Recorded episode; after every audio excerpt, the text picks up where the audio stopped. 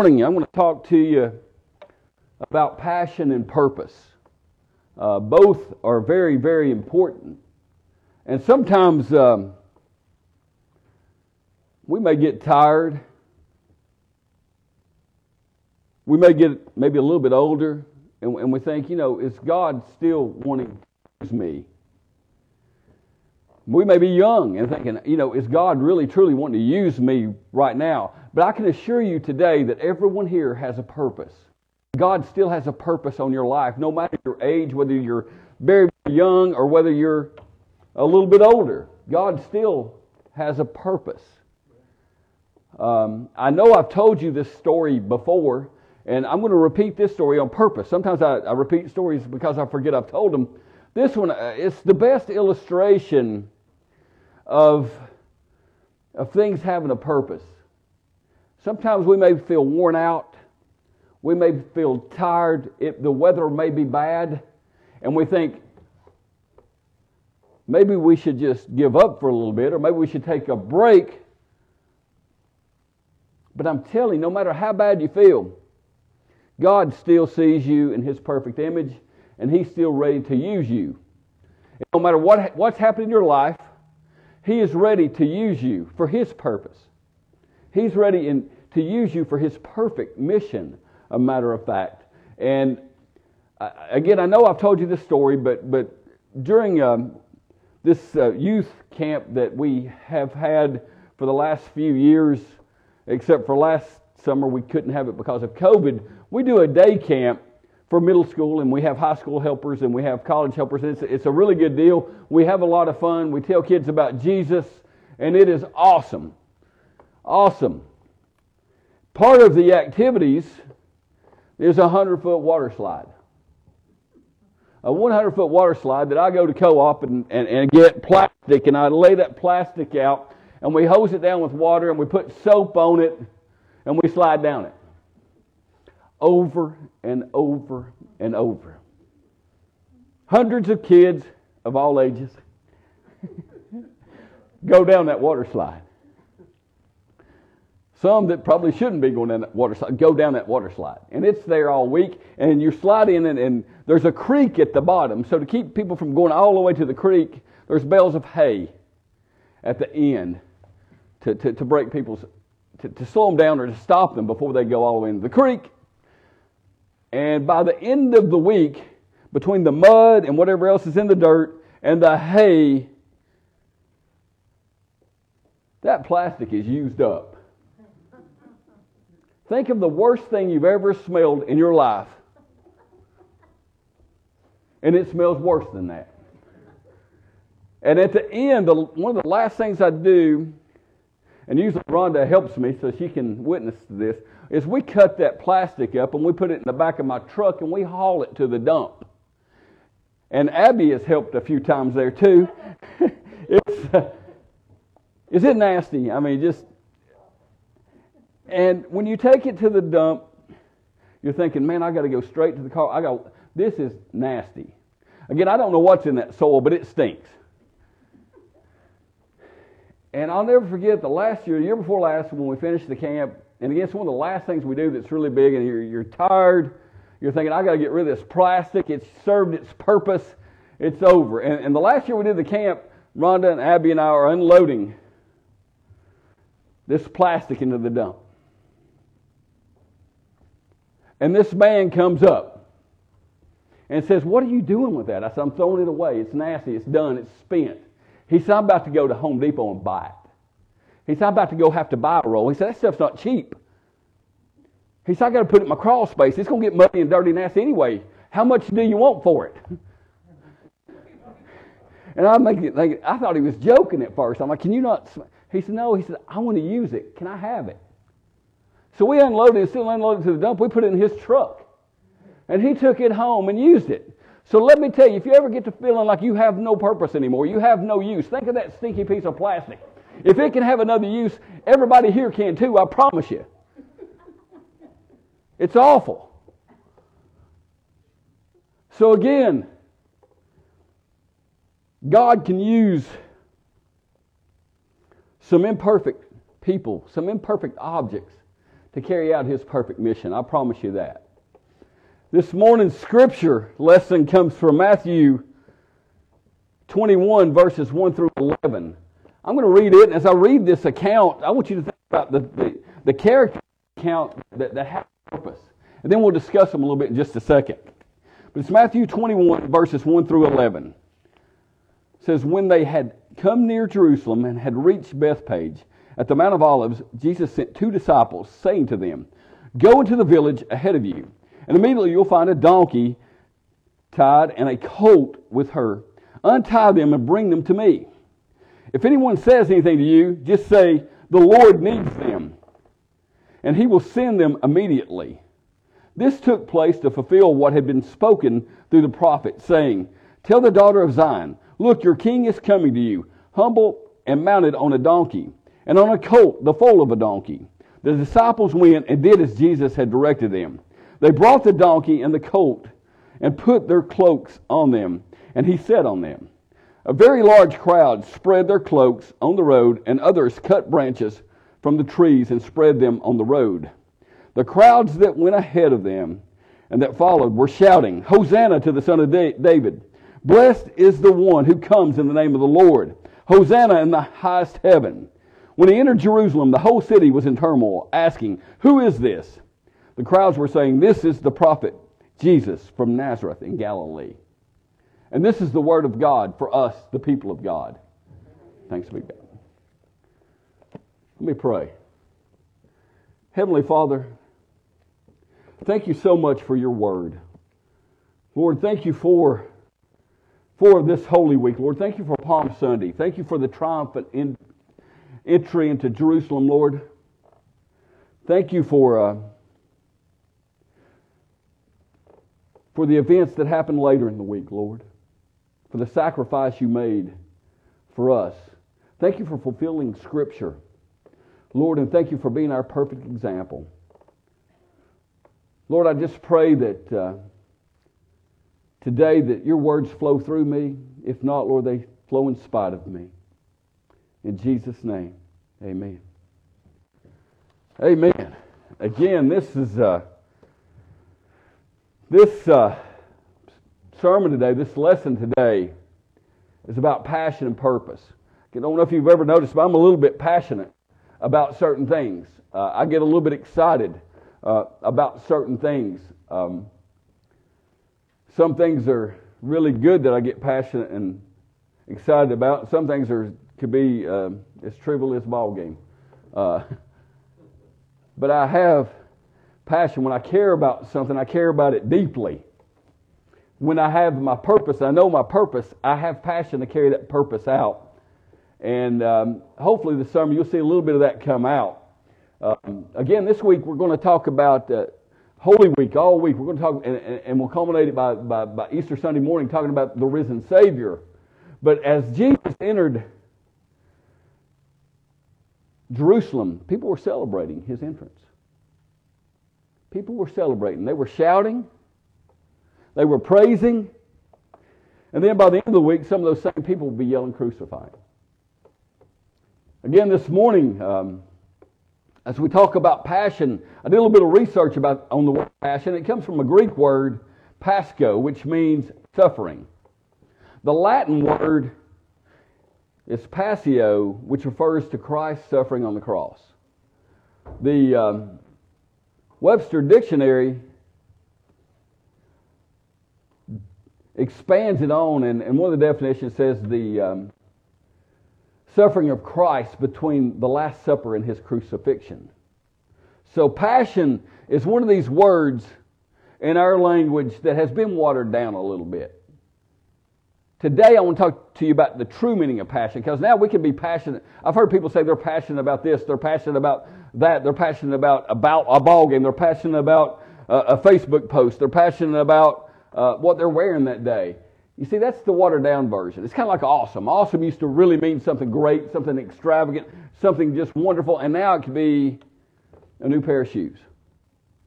Again, passion's the same way. It's become watered down when we use it in our language, but today I want to talk about the real meaning, the meaning of suffering. When you love something and you're passionate about it, you're willing to suffer for it or for them. Matthew 21 describes a very excited crowd. Again, they were shouting, they were glad to see him. You see, but their understanding of Jesus may not have been exactly right. They were passionate for a time, and then by the end of the week, it kind of waned. That passion kind of went away. But the passion I want to talk to you about today is eternal. Sometimes we may get, get distracted a little bit, but that passion that we have for Christ, if we really truly love Christ, should last for eternity. You see, Christ in Matthew 16 reminds us of the passion we should have for Him. He tells us we must deny ourselves and pick up the cross daily. We must deny ourselves and pick up the cross daily. In other words, we need to we need to think more about others than we think about ourselves. We need to sacrifice for other people. We need to sacrifice for Christ's mission before we think about us. That's what Matthew 16 means. You see, passion is more than your favorite sports team. See, Christ is not calling us to be his fans. There were a lot of fans there that Palm Sunday morning. It's more than a tweet, a Facebook post, a bracelet, a TikTok video. Uh, it's more than all those things.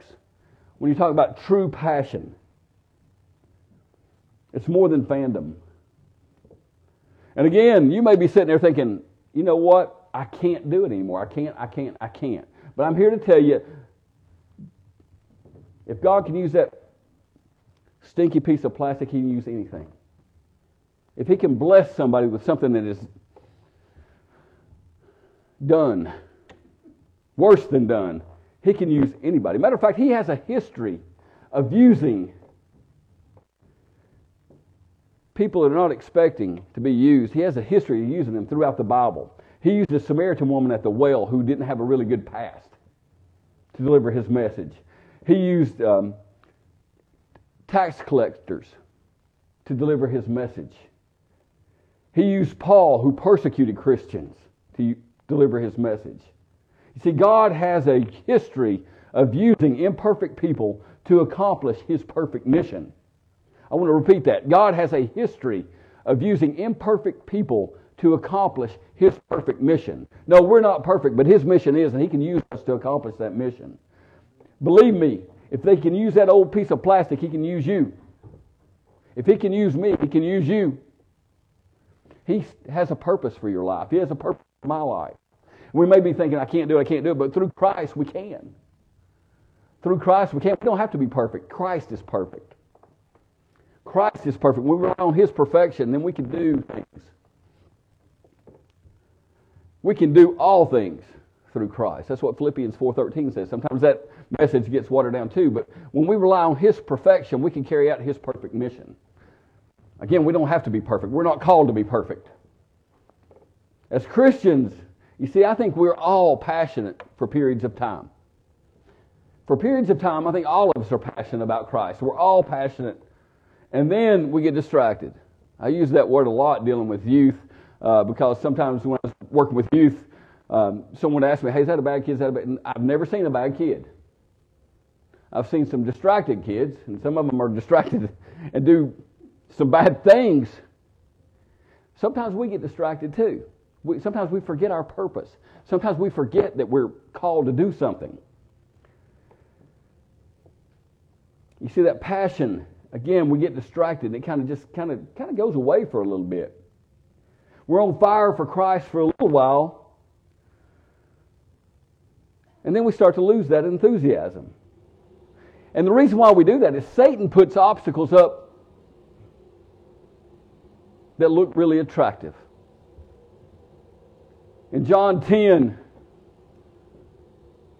tells us that the thief comes to steal, kill, and destroy. He's going to put objects in the way of our passion for Christ. He's going to put objects in the way that look very attractive that will make us choose that instead of choosing Christ. That's when our passion kind of wanes. When we start listening to the deceiver, when we start listening to the lies of Satan, is when our passion kind of goes away. And I don't know if you've noticed it, but when we're really focused on truly trying to grow our relationship with Christ, that's when comes the hardest. Satan knows the things that we like. He knows when we're trying to be obedient to Christ, and he comes and attacks us right then.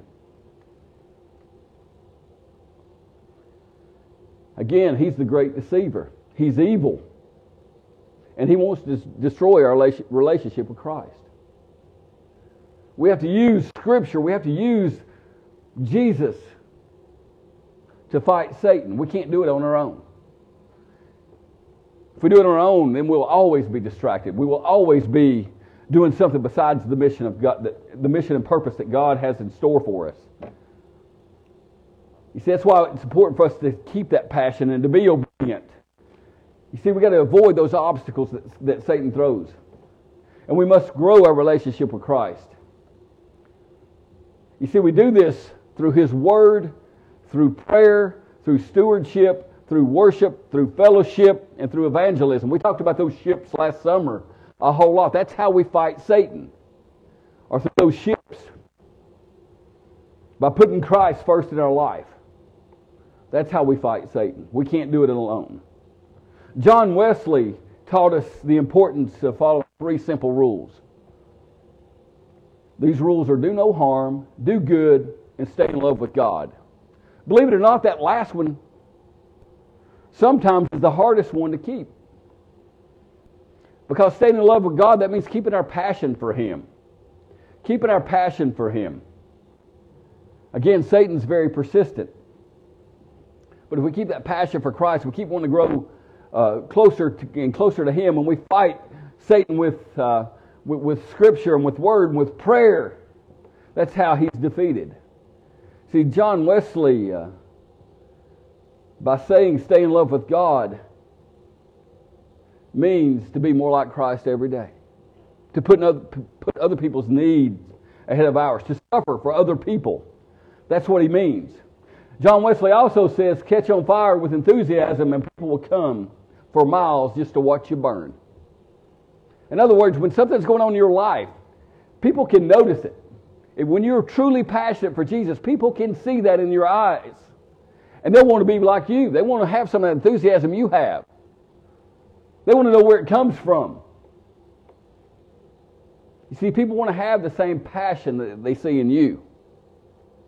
We mirror the passion that Jesus has for us, is what we try to do. We try to mirror that. And other people will actually look at us for answers. If they know we're Christians, they'll look at us. They'll see where our passion lies.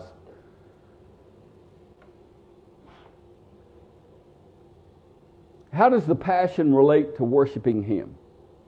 How does our passion relate to worshiping God? You see, worship is simply putting Christ in the center of our life. Whatever's in the center of our life is what we're worshiping. When we have Christ in the center of our life, then we're worshiping Him. There's going to be something in the center of your life. You're going to worship something. And sometimes we get it backwards and we think we're the center of our life and Christ is, is, is revolving around us. In reality, Christ has to be the center. We have to revolve around Him. Everything we do, every decision we make, we need to consult with Christ on. If He's truly the center of our lives, we won't make a decision without seeing what His will is.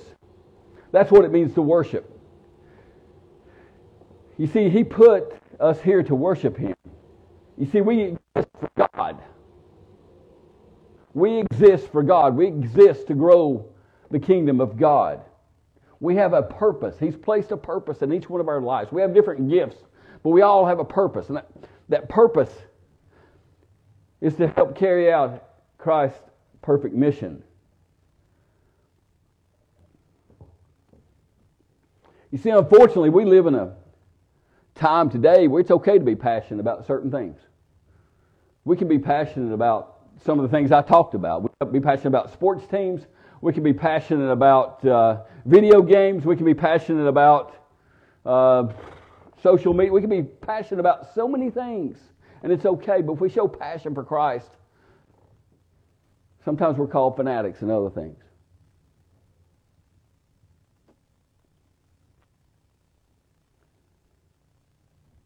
You see, nobody should ever to, have to ask us if we're a Christian. If we're passionate about Christ and carrying out the mission and furthering the kingdom of God, nobody should ever have to ask you if you're a Christian. They should be able to see it. They should be able to see it through your actions. They should be able to see it by what you're passionate about.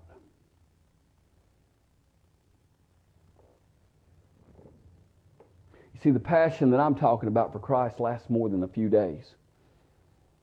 The passion that some of the folks showed Christ on Palm Sunday was gone by Friday.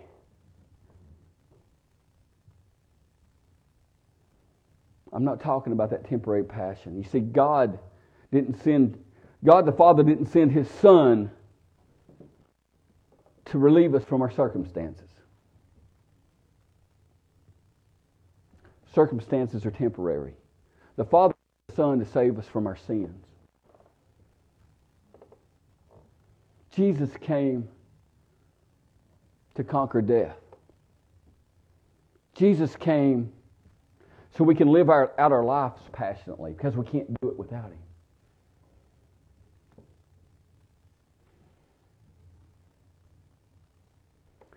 Passion lasts more than three or four days when you're truly passionate about something.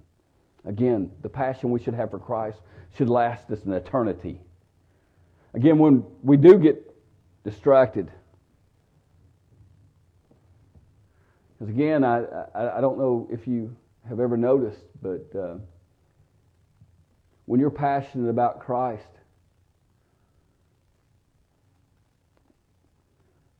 the devil don't leave you alone that passion doesn't mean that you're not going to be tempted. You're going to have those distractions. Again, we've got to fight those distractions with Him. But I can tell you what to remember when we are distracted. Just remember that Christ died for us. Christ died for our sins. He took our sins to the grave. And He rose on the third day. And He conquered death. You see, He didn't only come to save us from our circumstances, he came to save us for our sins. Let me repeat that. He didn't only come to save us from our circumstances, He came to save us our, from our sins. Again, that's an eternal effect. That's life. He came to give us life. You see, and our purpose is to worship Him. Our purpose is to worship Him. Again, our purpose is for imperfect people to rely on Christ's perfection to carry out his mission. To put God in the center of our lives and show others what passionate love for him looks like. That's why Christ came. I'm going to close by offering you Christ. If someone here today or someone listening online has never accepted Christ's saving grace, if they never realized why Christ came, and they've never put their faith in Christ, and they've never been passionate about Christ, this morning is a great time to come to that knowledge.